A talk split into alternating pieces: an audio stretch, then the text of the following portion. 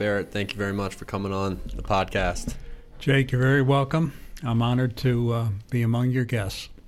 It's uh, about time. I think we've been talking about this for a while, and I'm very interested in your experience with the oral histories here at Gilman. So maybe if we could talk about that a little bit, I think that's a good place to start. Absolutely. I uh, have had a, a, very rewarding public relations career, and the heart of it, Jake, was uh, spent as corporate spokesman for McCormick and Company from late 1982 until mid 2006. I took an early retirement uh, opportunity at that time. I was 57, qualifying for uh, full retirement, which was exceedingly fortunate. But I certainly had some more gas in the tank and wanted to find something else to do. And that process took a little while ultimately, with my classmate and old friend John Schmick in the headmaster's office, and Kate Radcliffe as our longtime director of development, uh, I was offered a chance to come back to Gilman, this time on the staff as alumni special events coordinator in August of 2008. With the understanding that I would, in conjunction with the school archivist, who at that time was Nancy Gilpin, revive Gilman's oral history program, which had been in full swing, I think, in 1990 and 91, but um, quiet since. Hmm. And uh, I consider myself. Um, a Gilman guy from day one, having entered kindergarten at age five in 1954. And I've got, I'm just as a little bit of background. I'm part of a three generation Gilman family. My father, the youngest of four brothers, who graduated from the school in 1931, 34, 37, and dad's class 1940. In addition, uh, my son Alan is a member of the class of 03, and my nephew, his first cousin, Will Frew, graduated in 06. So we care deeply about Gilman School and her people. And this was an opportunity for me to capitalize on a, a nice announcing background and uh, my public relations experience, but above all, my deep uh, affection, true love for Gilman, and connect with people in many cases I knew. Mm-hmm. So, uh, either late 2008 or early 2009, I began and Cesare has been an integral part of this program uh, and has really uh, contributed uh, big time in the professionalism, increasingly as we have continued to uh, sit down, as you and I are doing right now, and ask the men and uh, in the case of Eva Turner, uh, the former head of the upper school, uh, talk about their their Gilman careers, with some personal anecdotes included. And I've always thought that my number one responsibility is to make the interviewee comfortable. Typically, uh, it's been in a quiet space, whether it be here in the more recently in the podcast studio or in uh, the Ballier conference room in Carey Hall. That's where most of them have been done. And get out the tape recorder, make sure it's quiet, sit down, and hopefully make them uh, comfortable, as I said, and and interested in talking about what Gilman has meant to them. And I try to bring in some personal anecdotes about their uh, lives and careers as well. So I know you have the uh, background in announcing and public relations. When you were getting this off the ground um, in 2008, you said 2008, yes. around that time. Uh, did you have any experience before with interviewing, or was that just something that you were getting into um, based on your previous experience with those other two, I guess, uh, skills that you had? I can't really claim, Jake, to have had a lot of experience conducting interviews, but going back to um, my days as a Dartmouth undergraduate, I've worked for a very uh, uh, fine student radio station at Dartmouth and uh, did a little bit of work at uh, WTTR in Westminster after graduation. I believe that was the summer of uh, 71. And I've been a basketball public address announcer um, in the past for 28 consecutive years, all of which makes my time at the microphone comfortable mm-hmm. and enjoyable. So we just change direction a little bit, have so, some questions prepared, which guide me. But as I stress to uh, the subject of the interview, it's his or her conversation to take me wherever he or she wants to go. Uh, if I ask something that the subject would prefer not to address, and that hasn't been the case, just say so or put up a stop sign. Um, Do you usually um, enter these oral histories kind of with a with a set of questions that you want to get to, or is it more conversational, kind of like the this podcast? there are definite questions that I want to have addressed. Uh, and I want to demonstrate that I have come prepared, that I'm not here at the microphone winging it, that I've given thought to what I think is appropriate. I want the focus, of course, to be on the Gilman part mm-hmm. of the subject's background I've my first one was with um, Mr. Finney, and he had been my faculty advisor seven through twelfth grades, and then uh, Nick Schloeder, senior. Um, two giants, if there ever were, uh, as far as a couple generations of Gilman students are are concerned. That was good foundation. Um, I knew both men very well. They knew me very well. And in the case of Mr. Finney, it took two conversations to cover what was on the on the docket. But um, I feel it's important to provide some direction and incorporate into the questions both the Gilman side, the personal side. What did you do before you came here? Did you ever think about leaving? Um, how about a few words about your family? What's on your bucket list hmm. once you you retire? So that there, there is a bond that gets stronger as the conversation unfolds. And then I want that person to enjoy it. This is not 60 minutes. It's um, not an interrogation.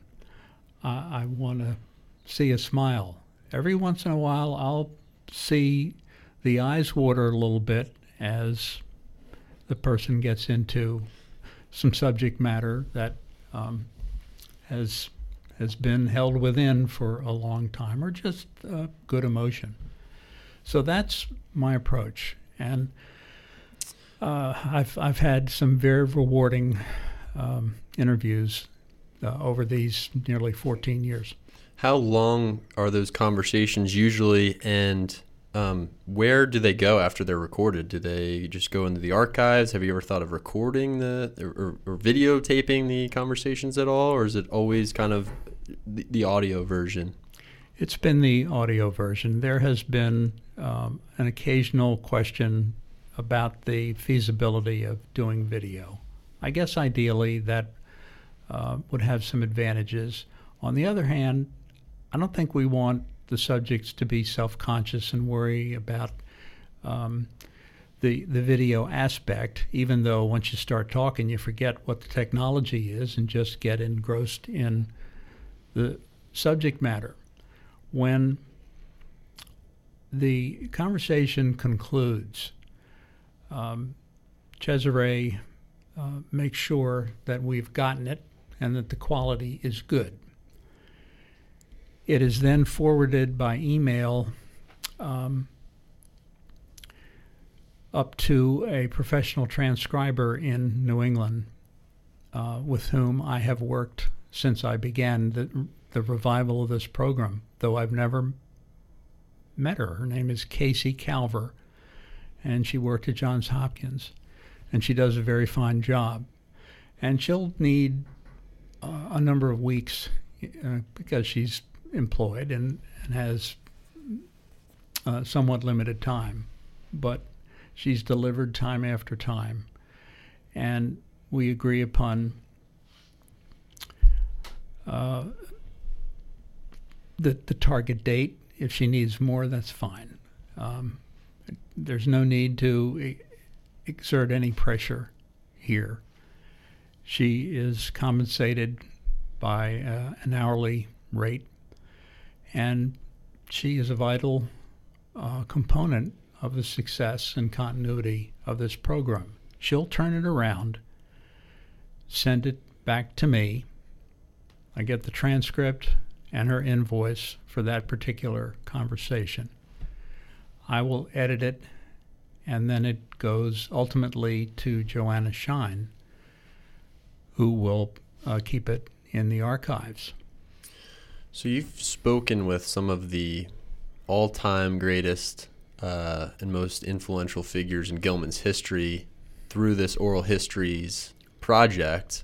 Um, what would you say is the most rewarding aspect of of that undertaking when you first started out and through the years of doing it? What what is the most rewarding part of the oral histories to you? I know I've gained confidence throughout the process, that I have learned what works for me and what the subjects seem to enjoy. Perhaps the most gratifying is knowing that the person on the other side with the microphone has enjoyed it as well, has been able to talk at length, typically for an hour, mm-hmm. sometimes 90 minutes. Don't want it to get stale. And I'd rather have it conclude with the person up and in the midst of enjoying it when we've reached a natural conclusion than to be struggling to get to the finish line. And that's my responsibility to keep things moving. So I I'll say, I'll use a baseball term saying, um, well, we're rounding third and heading for home here to let the person know the end is in, in sight. Um, I could name um, a number of subjects uh, who've been particularly memorable, and one of them is the most recent one um, we did, which was with Johnny Foreman. And I was looking forward to that, and talked to him after he announced his upcoming retirement at the end of this school year. And he came up to my office and to the desk, and we spent a few minutes. And I said, uh, You have uh, an important contribution to make to this program. You have done very important work for this school. And I think the school archives should should have uh, this recorded for the future. And we sat down here in November, and we did get close to an hour and a half, and uh, I I took him uh, to a couple of uncomfortable areas intentionally, um, and I led into it, so it was no surprise. But for a moment or two, uh, I mean the the aspect of of being a black administrator here on the campus and he had spent a year at Severn School after 10 years in the Baltimore City um, school system. And this was a big change for him. And he was coming in to broaden Gilman's perspective on equity and something that he has built steadily now since 1984. And I very much, I mean, I've liked and respected Johnny for years. Wanted him uh, comfortable sitting down as we are doing right now and getting into some of the past. And uh, I asked him uh, about uh, what, what amounted to being profiled um, by a policeman uh, within a short distance of, of this campus mm-hmm. after about five years here. And he paused before he uh, decided, and he began. And he got com- increasingly comfortable as he shared what that experience was like and had how Mr. Finney, headmaster at the time, had come to find him that same day, having heard of what had happened and feeling so badly about it.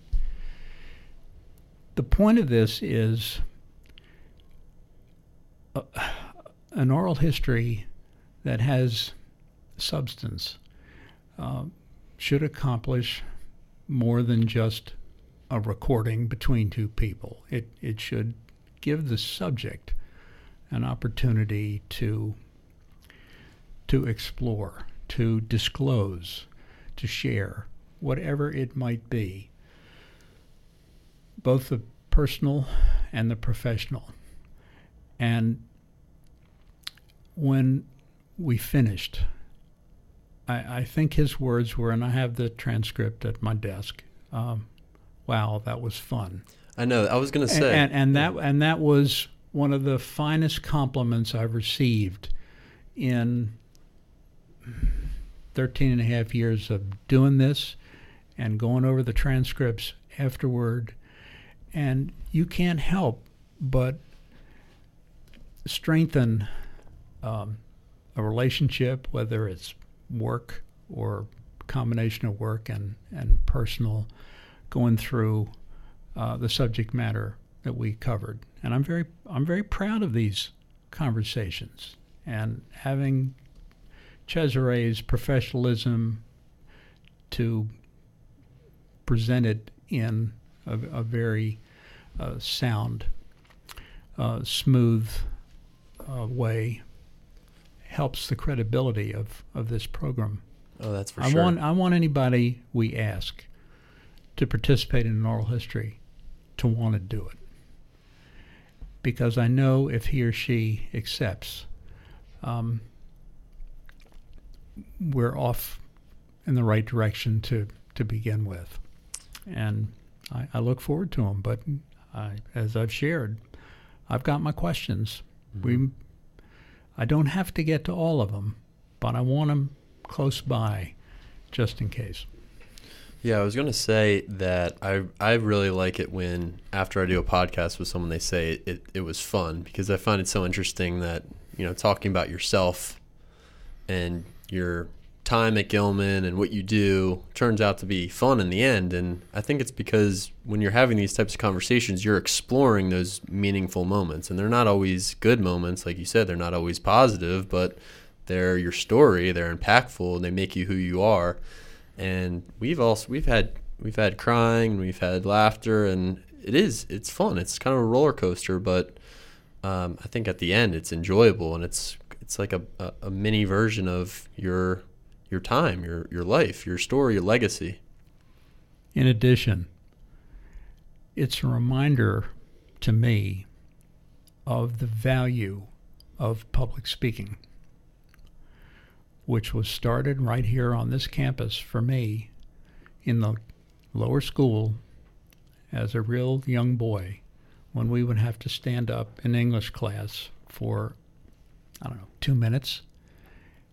And you're looking at your classmates and your teachers there.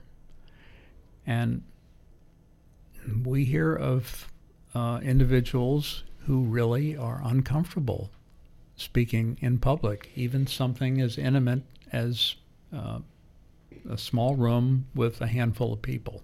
It doesn't come naturally to everybody. And one of the gifts I've received from our school is early experience in standing on my two feet, looking at an audience, and delivering a message. And then it, it was continued in the upper school. There was no middle school in in those years in the 60s where you had as a junior to write uh, a comprehensive uh, term paper in an English class, and that became the basis for your senior speech, which was not optional. We had in our class, I believe, class of 67, either 67 or 68 students. There were enough assemblies. Every morning we called it chapel, where every member would fit in during the school year. It was a big deal. You're talking to the entire upper school. Your parents, in many cases, are in the back of the auditorium and you're talking for 10 to 12 minutes at 17 or 18 years of age. And not everybody is uh, in his comfort zone doing that. I remember as a 10th grader sitting um, and listening to a senior give his uh, senior speech, and he lost his place and his copy in front of him. And there was a long silence 20 seconds, 30 at the most. We wondered, come on, Jack, find your place. He eventually did. He finished, and he got a very loud ovation for having kept his composure, found his place, and concluded. Training like that is hard to find. It's not available everywhere. I'm glad, certainly in retrospect, that we were required to do it. It pays dividends later on. Now, were you always a natural in front of people, or was it something that troubled you at, at times and um, you developed through these classes and teachers and the experience of speaking in front of your classmates, or was it always pretty comfortable for you? I would say, um, generally speaking, it's been pretty comfortable, and I'm grateful for that. And I'm grateful for what was required here. Uh, and of course, the older one gets, the uh, the more stringent the requirements are. There's an opportunity to participate in either the uh, NICS or Areopagus debating clubs. I was president of the NICS as a senior. And there was uh, speech contest. Uh, this is all good stuff. Once we get out there, once we're not in the Gilman cocoon and we're in college and in working, um, it's increasingly competitive. And another gift, and I stress this frequently. Another gift of the Gilman education is that we learn something about competition. It's supposed to be healthy. It's supposed to be honorable. Whether it's in the classroom where we're graded and there's an honor system, or in athletics, whatever the sport might be. You better learn how to win with with some humility and grace and how to lose like a like a young guy, ultimately a, a man, because life can be hard, as we know, and we're going to encounter setbacks. And the sooner that becomes obvious in life, in whatever way, the healthier I believe your career is going to be. Absolutely. And I think the public public speaking note, the, the point about the importance of public speaking is so important. I don't I don't know if I really had much experience speaking in front of people until I started teaching and, and started doing it every day and then it became much more comfortable for me. But I think in school today and I think Gilman does a good job with this, but but still the senior speech is no longer a requirement for seniors here. I don't feel as if public speaking is as emphasized as maybe it should be because it gives you such an advantage. I think in any business setting or anything that you do in the future, being comfortable in front of of people and uh, knowing how to appeal to them and knowing how to elicit some emotion or, or connect with a crowd. Absolutely, and let's face it, whether we're young or part of senior society. There are occasions when we are practicing salesmanship pertaining to ourselves in whatever we do. The more comfortable we are in our own skin to make a point, hopefully calmly and with conviction and support evidence, the better it's likely to go. And we got started in an early age, and that that's valuable.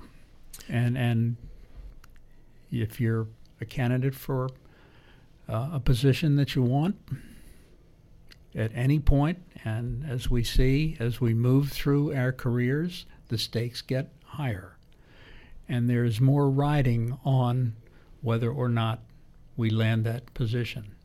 Could be a promotion could be the difference between staying in the organization or deciding I've kind of hit my ceiling here, I better start looking elsewhere. Mm-hmm. Uh, the ability to be persuasive with evidence and um, a smile and some personality to back it up yeah. makes it makes a difference. It's probably the most important skill there is, I, I would say. Um, do you remember what your senior speech was about when you were here? Yes, it was about the Leopold Loeb murder case. Two young guys in Chicago who tried to commit the perfect crime, and they didn't get away with it. They were defended by the famous Clarence Darrow.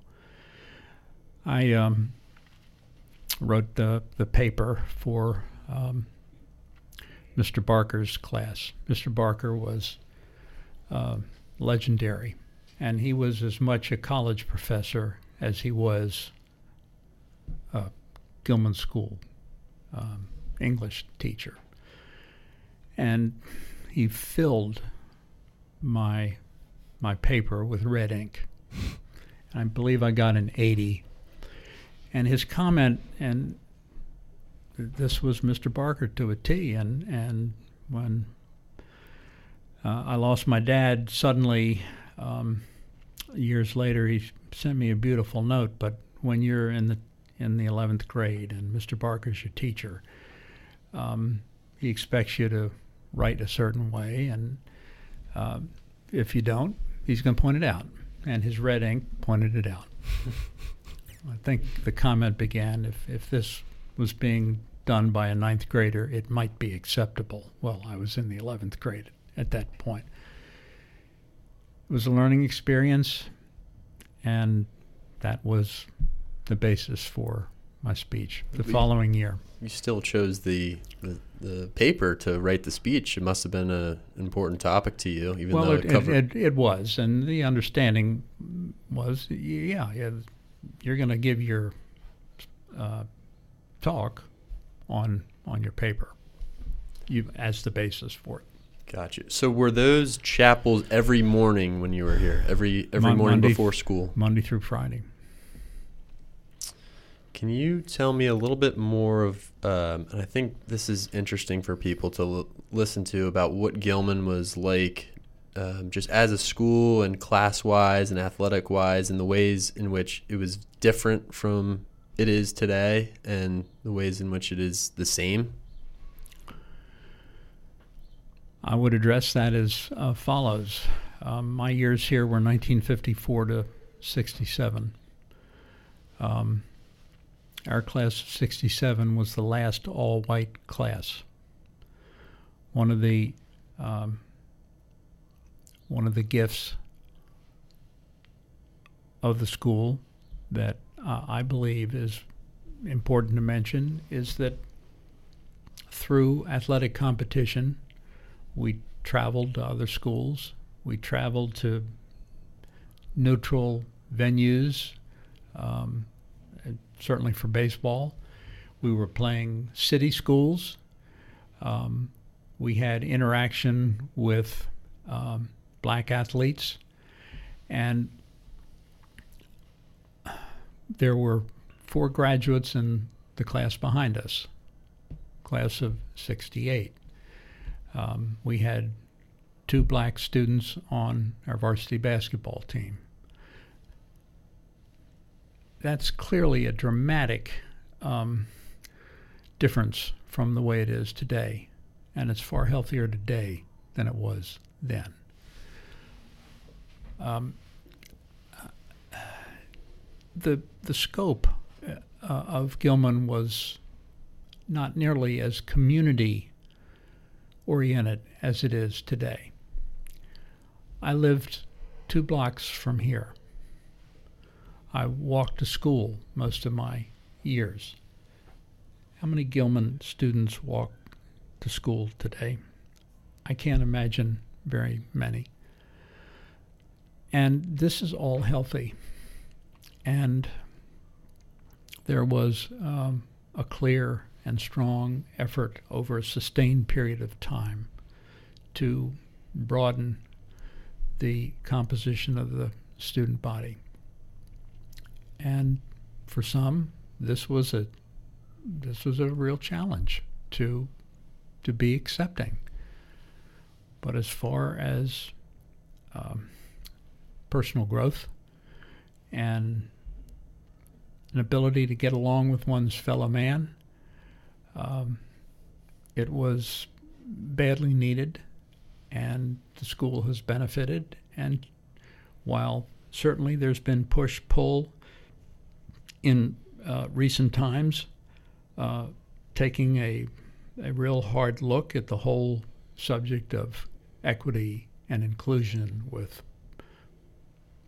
uh, dramatic uh, increase in programming for virtually everybody. Um, yeah, and then there's some discomfort involved as each individual has to deal deal with this. So I, I would say that um, strikes me as probably the the biggest change. That said, I believe that when you consider the Gilman Five, which we hear about on a regular basis, the honor system, um, being thoughtful, uh, hopefully, of, of others. And when you have people, there are going to be problems, there are going to be challenges. And this pandemic has has been an enormous challenge uh, throughout society and around the world.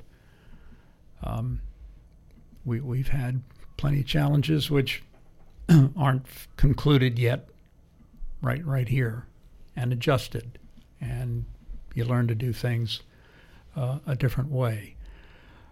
I've always believed that Gilman uh, has has uh, has no peer in this community for its mission. And that's why families make sacrifices for their sons to, to come for both the immediate benefit and the long term educational uh, goal that is um, is there for, for the taken. Uh, it's hard, but we have a lot to be proud of. Can you talk a little bit about what it was like being here when Gilman was an all white institution and then those first years when the first African Americans were allowed to, to come to Gilman and what that was like just just living through that and being a student here during that time? Well, I, I don't want to make more of it than is the case. I, I, while there are undoubtedly some things that went on behind the scenes that I'm unaware of that may have been highly uh, uh, stressful, um, and really have no evidence to back that up. I mean, we just tried to get along. Uh, were things uh, very inappropriate said? I would assume so at, at some point, but we're here in this um, traditional, uh, overwhelmingly white student body in the nice Roland Park um, neighborhood. And uh, I guess it was something of a cocoon. So the, the movement in the 60s and thereafter to broaden our perspective was um, something that was just starting as we were finishing. And those were turbulent years, the 60s. And there was um, the Vietnam War, and I, I was uh, in the in the lottery in, in college. So my number was 30, and numbers 1 through 195 were going to be subject to the draft. And I wound up enlisting in the Maryland Army National Guard one week to the day after I received my college diploma, and I wound up with a six year military commitment. Um, that was valuable. That was, I mean, that was something that each of us had to um, reflect upon. Are, are you going to enlist? Are you going to allow yourself to be drafted? Do you want nothing to do with it? And we'll take lengths to make sure that you don't have to have a, uh, a military component to to your life. It, that that was it was I f- found it was um, a very challenging time in society. Not that we haven't been going through that uh, since, to a, a, certain extent, but you just um, I, I, I didn't think of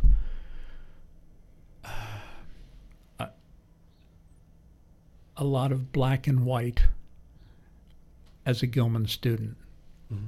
I saw that there were four black students in the class behind us, and two of them became teammates for basketball, and that was good.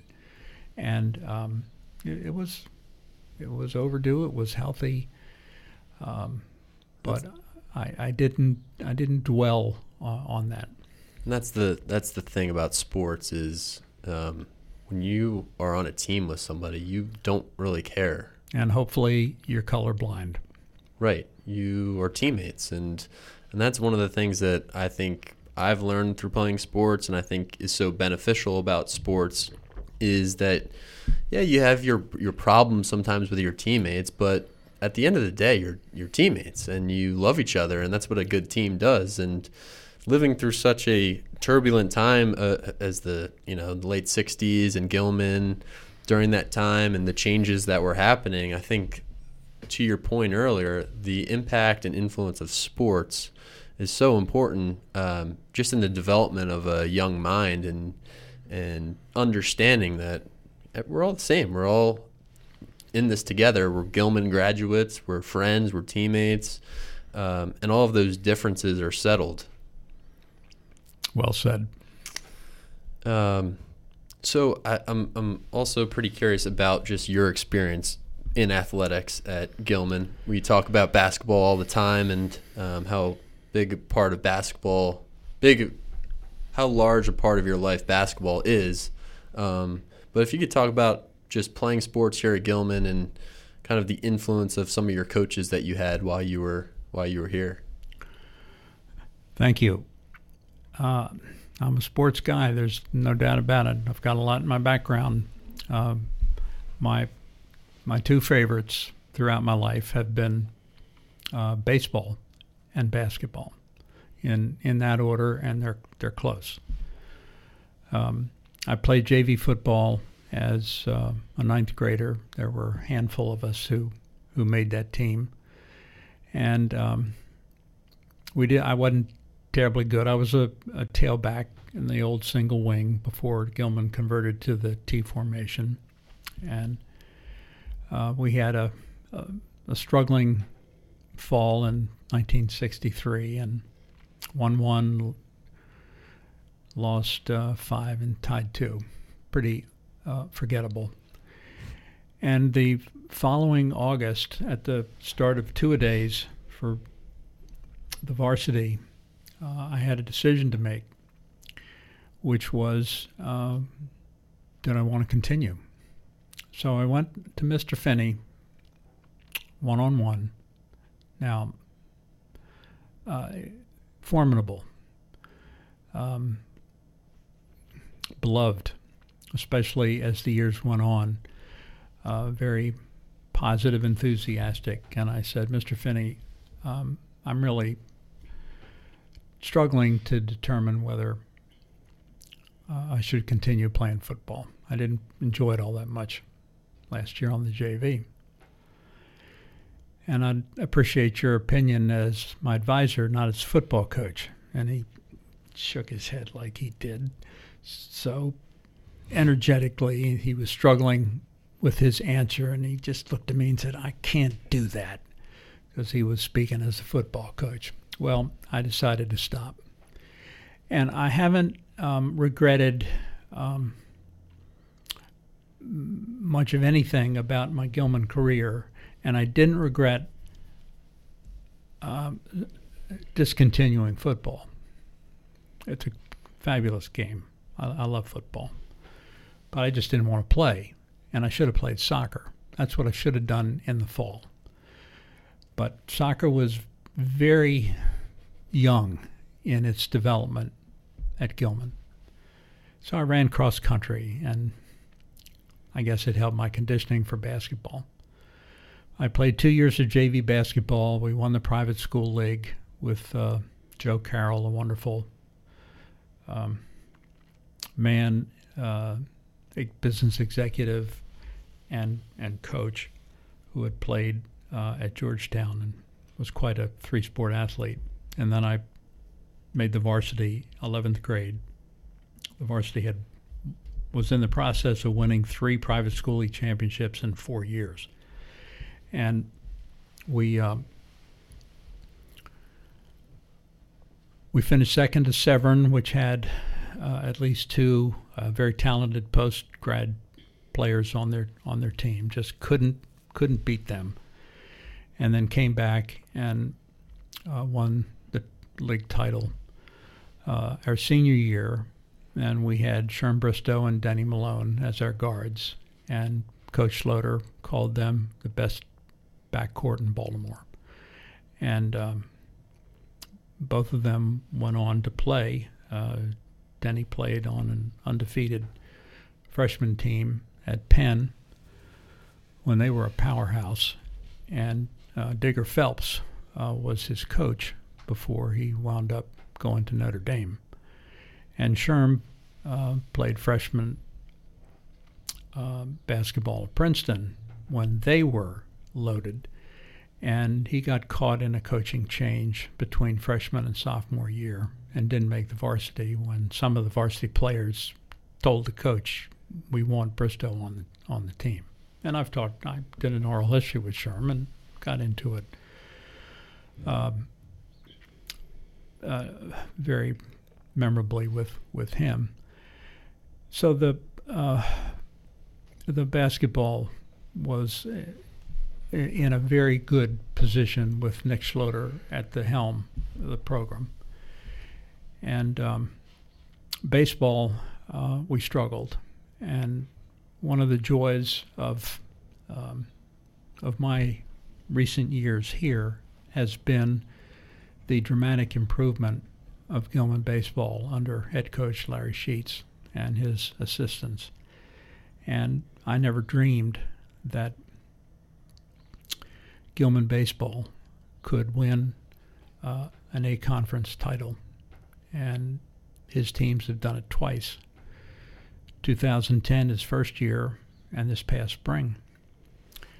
And made the finals I think, three other times. So for a generation, if not more,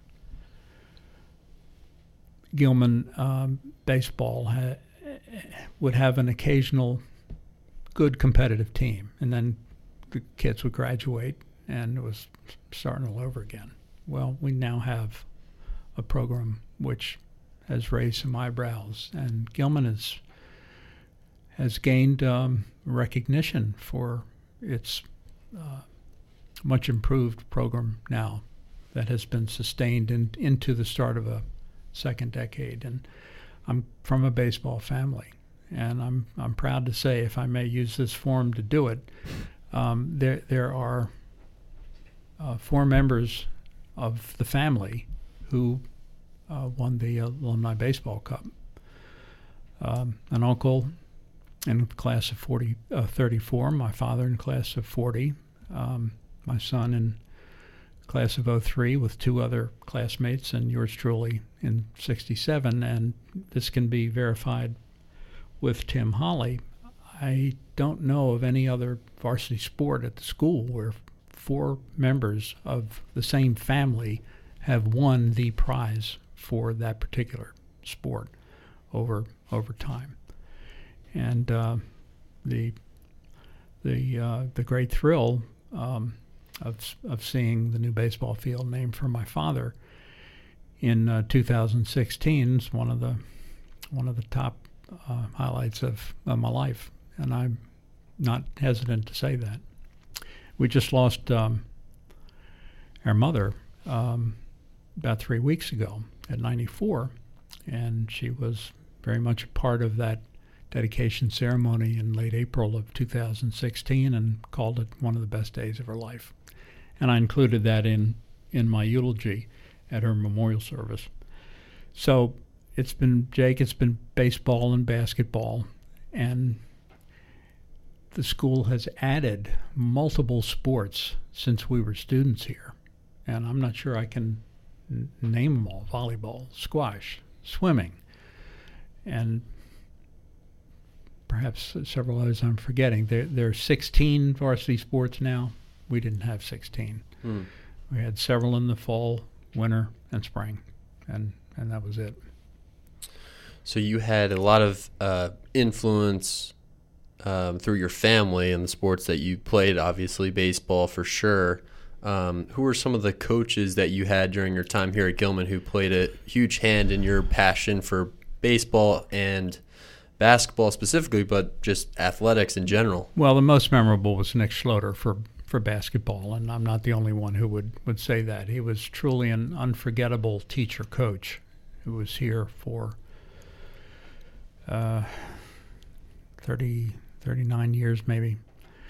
And um, he helped change the. He, he, was he prided himself on being a tough guy, and and he was, um, having grown up in Hoboken, New Jersey, and um, he broadened our perspective, and was a proponent of community service, and giving of yourself, and treating each other well and with respect. But uh, you played for him. Um, you were going to do it his way, and there was conditioning and discipline involved, and there was um, there wasn't much back talk. I can promise you. And, and he and and Mr. Finney um, provided um, remarkably uh, talented coaching for football year after year. They were a dynamic team, and um, they gave it their all. And even though I didn't play varsity here, I always admired their teams and uh, had countless friends who played football for them. Uh, Bill Campbell was their varsity baseball coach, and I liked him very much. Um, but again, we weren't terribly talented, and we'd have 25 people watching a varsity baseball game, and there were more than a thousand yards away watching the lacrosse game. So th- there was some competition between uh, the two spring sports, which um, uh, resulted in baseball usually coming out on the, the short end. Mm-hmm. So the, the success of the program in recent years has been a quiet source of pride uh, for me, I, I must say. when you think of Mr. Finney, and you've you've talked a little bit about him so far, but I'm just curious if there are particular stories about Mr. Finney that come to your mind um, as uh, memorable for you in terms of your interactions with him and um, just kind of the way he was. I'm I'm always curious to hear just kind of anecdotes or stories about about him because he's had such an enormous influence on Gilman and Gilman's history. I, I felt uh, enormously blessed that not only was he my faculty advisor for six years, how lucky can a guy get? I mean, uh, he took interest in what you did, and and he he knew my father, um, which which didn't hurt any. Uh, they were they were friends as fellow Gilman alumni. Dad was seven years older, and um, just his enthusiasm. Um, I don't remember having him in the classroom, but um, our talks were always helpful, and he he just embraced you and wanted the best for you as a Gilman student in whatever you did. And all the tributes that were forthcoming when we lost him were perfectly on target. Um, he just was the embodiment of the best of the, the school, and he wanted you to be the best version of yourself. And you could go to him in um, uh, on good days and bad. Uh, one of my memories of the oral history that I did with him was um, seeing the anguish in his face decades later when he told the story of having to um, suspend, it was either two or three students who I believe were seniors, and one happened to be the son of the president of the Board of Trustees at that time. And he did what he needed to do as the head of the school. But he was so uh, feeling so um, so much pain about uh, the personal side of it, since he was working directly with the father of one of those um, who had to be had to be disciplined. And I don't remember if both were allowed back into the school uh, at some point later or whether one did. I think one may have returned, don't know whether both. But uh, that was a very revealing um, early experience in conducting an oral history to see the, the interviewee in um, significant pain. Um, another part of that that I remember was um, asking him to comment on the fact that he and Jim Brown uh, were and may still be the only two time All Americans in both football and lacrosse. And I had heard it years before, and it was true. And he just politely declined making any comment about it. He really didn't want to talk about himself in those terms. Hmm. Modest, very, very modest. And he, he just, he was all about the best for this institution and excellence. And hopefully that's what we're striving for. And sometimes the ability to um, to reach our goal um, is is out of reach. We we can't do it, but whether it's in athletics or academics or an extracurricular activity, hopefully there's a desire to excel. Because when we move on from Gilman, um, the competition's gonna gonna be more significant in whatever endeavor you you've got. And I like to ask young returning alums, did Gilman prepare you well? And the next one who says no will be the first. Hmm. That leads me to my next question for you was when you were leaving Gilman um, and going to Dartmouth, how did you know kind of like in the next stage of your life, kind of what you wanted to do and what experiences, classes, teachers, coaches kind of influenced you to make those, I guess, next step decisions in terms of a career, what to study, uh, what path to take after you graduated from here? I didn't know. I had no idea. What I knew was that um, Dartmouth had accepted me, and um, the other member of our class who was accepted uh, decided to go elsewhere. So I'm the only one who headed up uh, to Hanover, New Hampshire. And um, I don't care how well rounded um, an early life you've you think you've had when you're out of your home environment at 18 and you are entering a freshman class of roughly 800 from all over the country and some uh, foreign countries, it's going to be different. And there's an adjustment period. And Dartmouth uh, was uh, at that point uh, trimester. I think it's year round with the summer term required, which was not in our case. But uh, I I did well academically, but uh, it got better with each year.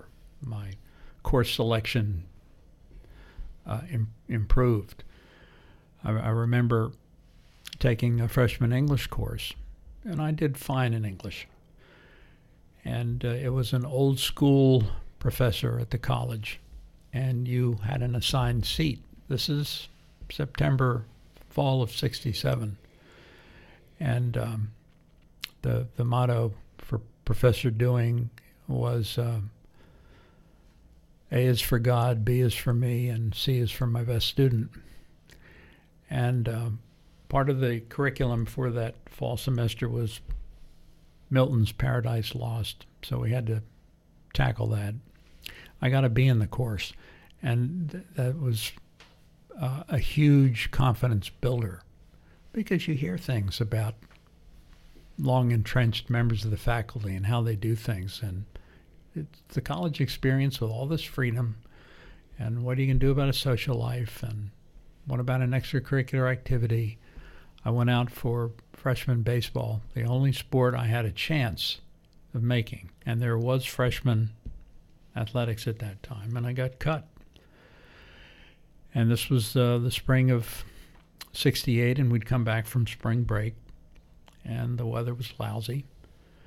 And we worked out in Leverone Fieldhouse Monday through Friday. And at the end of, and then there was Saturday morning practice outside, the only outdoor practice before the squad was cut. And the coach uh, said, when you go in the locker room, uh, those who've made the team will be on on a list. Uh, that's posted. And for those of you not on it, thank you very much for coming out. Good luck. So I go inside. Now, my dad was captain of his Dartmouth team in the spring of 1940 or summer of 1943. It was wartime. Um, the Marine Corps allowed him to finish his studies before entering, which he did um, that year.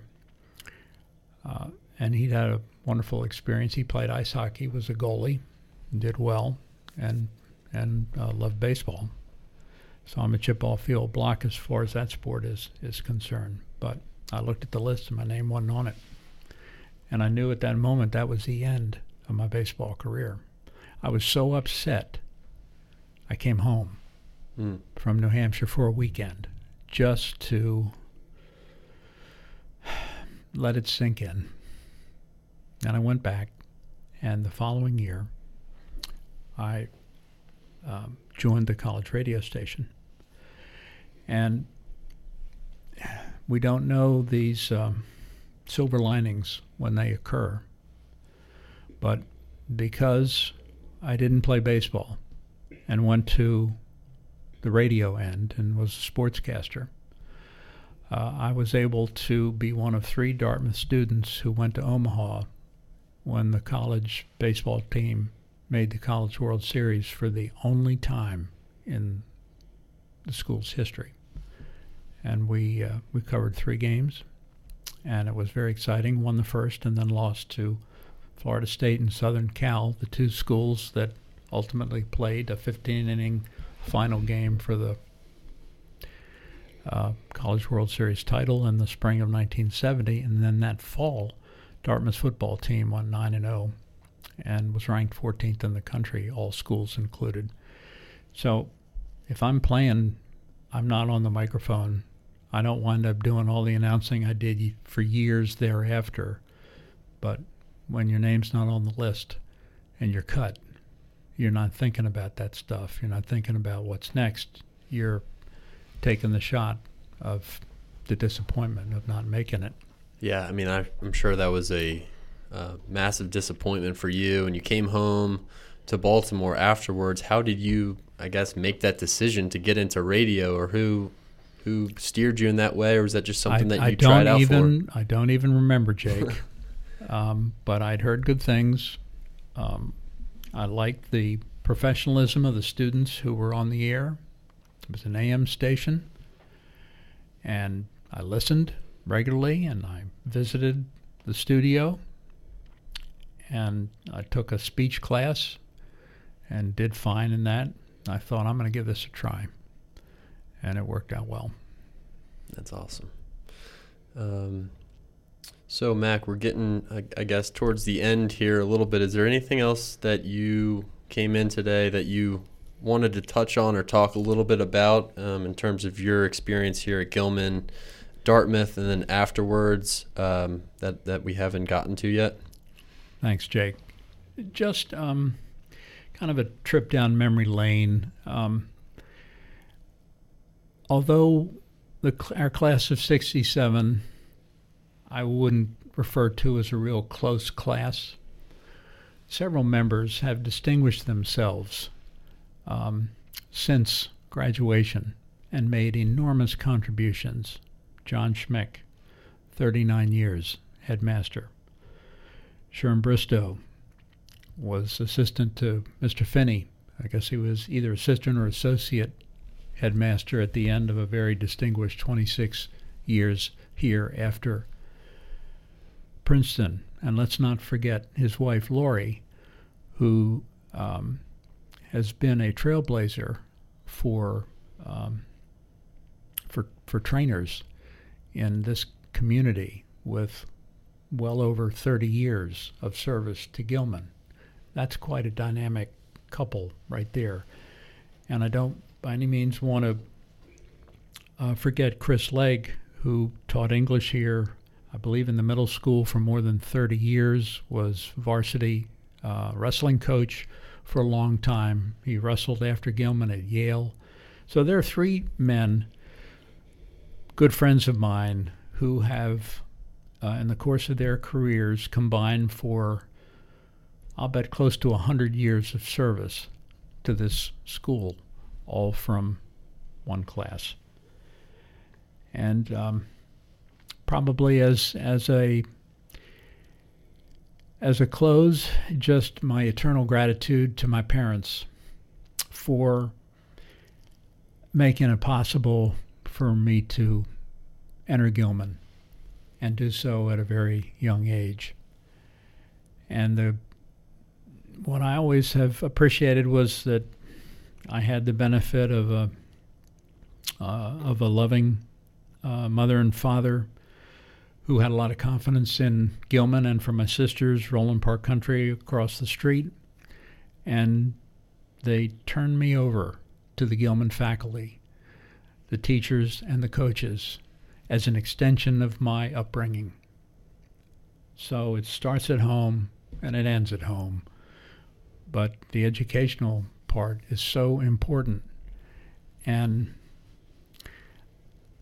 I've loved this place from the get go, and it's it's very special. And even today, at 72 plus and a grandfather, when I get out of my car and walk on the campus, I feel good.